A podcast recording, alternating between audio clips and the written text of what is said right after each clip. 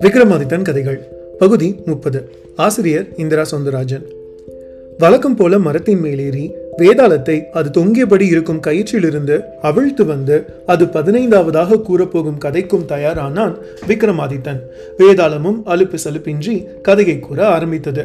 விஷ்ணுவர்தனுக்கு வாழவே பிடிக்கவில்லை. காரணம் அவன் ஒரு வேதம் படித்த பண்டிதன். இத்தனைக்கும் அவனுக்கு மூன்று சகோதரர்கள். விஷ்ணுவர்தன் தான் மூத்தவன். அடுத்தவன் பிரம்மவர்தன் மூன்றாம் அவன் சிவவர்தன் நான்காம் அவன் சக்திவர்தன். இந்த நான்கு பேருமே தேர்ந்த வேத பண்டிதர்கள். ஆனாலும் இவர்கள் வாழ்ந்து வரும் ஊரில் யாரும் இவர்களை பயன்படுத்தி வேதங்களை கற்றுக்கொள்ளவோ இல்லை பூஜை புனஸ்கரங்கள் செய்யவோ தயாராக இல்லை.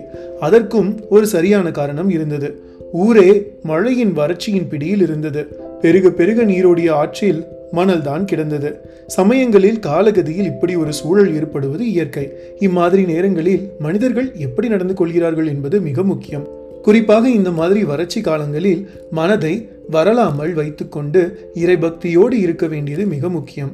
ஊரே ஒன்று திரண்டு இறை நாமாக்களை கூற வேண்டும். அதையும் நம்பிக்கையோடு ஒரு மனதாக கூற வேண்டும். மனிதர்களின் மூச்சு காற்றுக்கும் பஞ்சபூதங்களுக்கும் நிறைய தொடர்பு உள்ளது.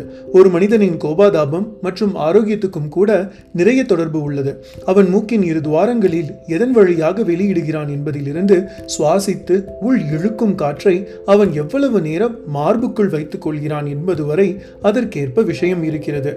ஒரு மனிதனின் ஆரோக்கியம் அவன் யோசிக்கும் விதம் இவைகளுக்கும் கூட மூச்சோடு தொடர்பு உள்ளது. ஒரு ஊரில் பலதரப்பட்ட மக்களும் உயிரினங்களும் இருக்கலாம். அவர்களது ஆசாபசங்கள் வேறாக இருக்கலாம். அப்படிதான் இருக்கவும் முடியும்.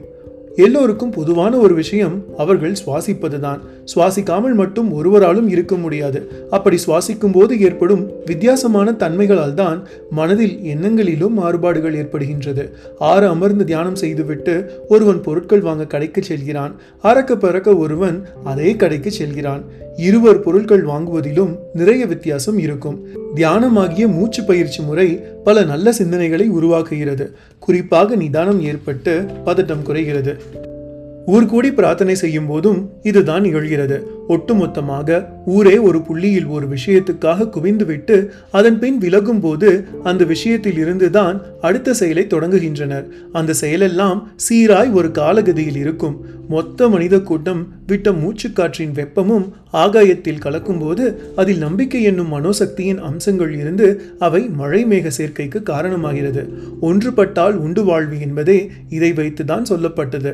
ஆனால் இந்த ஒற்றுமை விஷ்ணுவர்தன் வாழும் ஊர் மக்களிடம் இல்லை. இவர்களுக்கு இவர்களுக்கு எல்லாம் நம்பிக்கை இல்லை. நம்பிக்கையை ஏற்படுத்துபவர்களும் இல்லை. வேதம் படித்த இந்த நால்வரே நம்பிக்கை இல்லாமல் தற்கொலை செய்து கொள்ளத்தான் முடிவு செய்தனர். ஆனால் இவர்கள் எண்ணங்களுக்கு தான் சக்தியே கிடையாதே. ஆகையால் இவர்கள் தற்கொலை செய்து கொள்வதிலும் பிழை ஏற்பட்டது. ஒருவனுக்கு தூக்கு கயிற்றுக்கு முடிச்சு போட தெரியவில்லை. ஒருவன் தனக்கு பாய்ச்சி கொண்ட கத்தியை நடுவயிற்றில் குத்து கொள்ளாமல் வயிற்றின் பக்கவாட்டில் குத்தி கொண்டான். மூன்றாம் அவனோ கிணற்றில் குதிப்பதாக நினைத்து கொண்டு முழங்கால் அளவு நீரில் குதித்து காலை உடைத்து கொண்டான். நான்காம் அவன் விஷம் குடிப்பதாக எண்ணிக்கொண்டு பேதி மருந்தை குடித்துவிட்டு மிகவும் அவஸ்தைப்பட்டான். அவர்கள் நால்வரும் ஒரு நாள் ஒன்று கூடி நமக்கு வாழவும் வழி தெரியவில்லை சாகவும் வழி தெரியவில்லை. இந்த ஊரில் இருக்கும் வரை இப்படித்தான் இருப்போம். எனவே ஊரை விட்டு செல்வோம். நடப்பது நடக்கட்டும் என்று புறப்பட்டனர். எப்பொழுதுமே விதி வழியது. அது கெடுக்க வேண்டும் என்றாலும் சரி கொடுக்க வேண்டும் என்றாலும் சரி ஒருவனை இடமாற்றும் சிலர் இருக்கும் இடத்தில் சில சக்திகள் உண்டு. எனவே இடமாற்றம் என்பது ஒரு வகையில் சக்தி மாற்றம் என்பதே சரி. நால்வரும் தங்கள் ஊரை விட்டு பிரிந்து நெடுந்தூரத்தில் உள்ள ஒரு ஊருக்கு சென்றனர். அது வித்தைகள் பல கற்றவர்கள் வாழும் ஊர். மாய மந்திர கலைகளில் தலை செய்ய சிறந்தவர்கள் அங்கே வாழ்ந்து வந்தார்கள். ஊரும் செழுமையாக இருந்தது.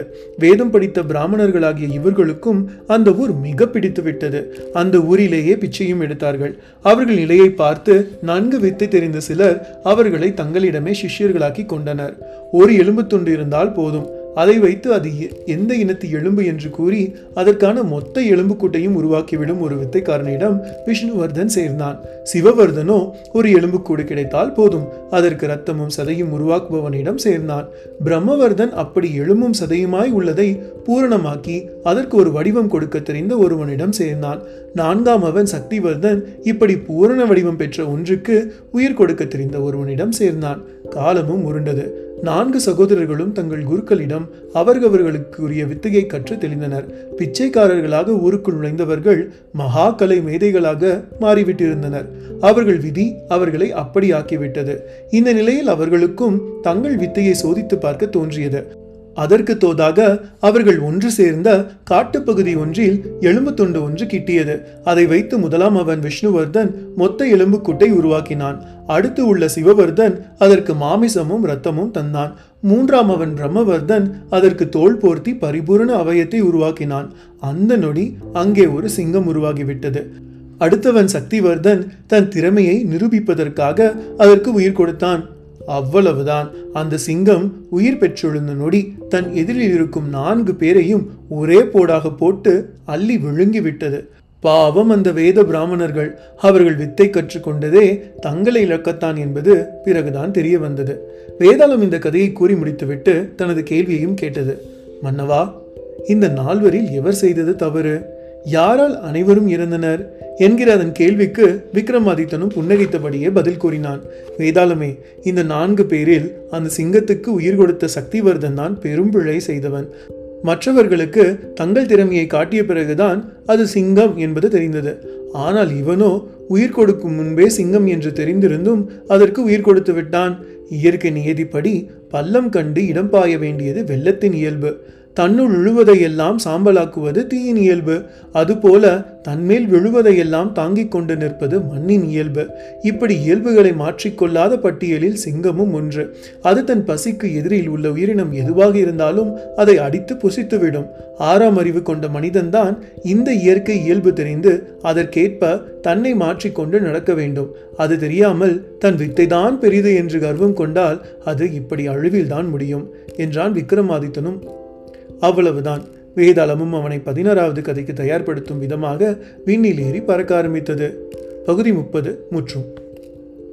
உங்களுக்கு இந்த கதை புரிஞ்சது அப்படின்னா ப்ளீஸ் எனக்கு வந்து ரிப்ளை பண்ணுங்கள் இந்த இதுக்கு வந்து நீங்கள் வந்து வாய்ஸ் நோட்டு தான் அனுப்ப முடியும். இல்லை அப்படின்னா என்னோடய இன்ஸ்டாகிராம் ஐடியை வந்து இங்கே நான் வந்து நான் வந்து இந்த டிஸ்கிரிப்ஷனில் வந்து நான் வந்து கொடுக்குறேன்.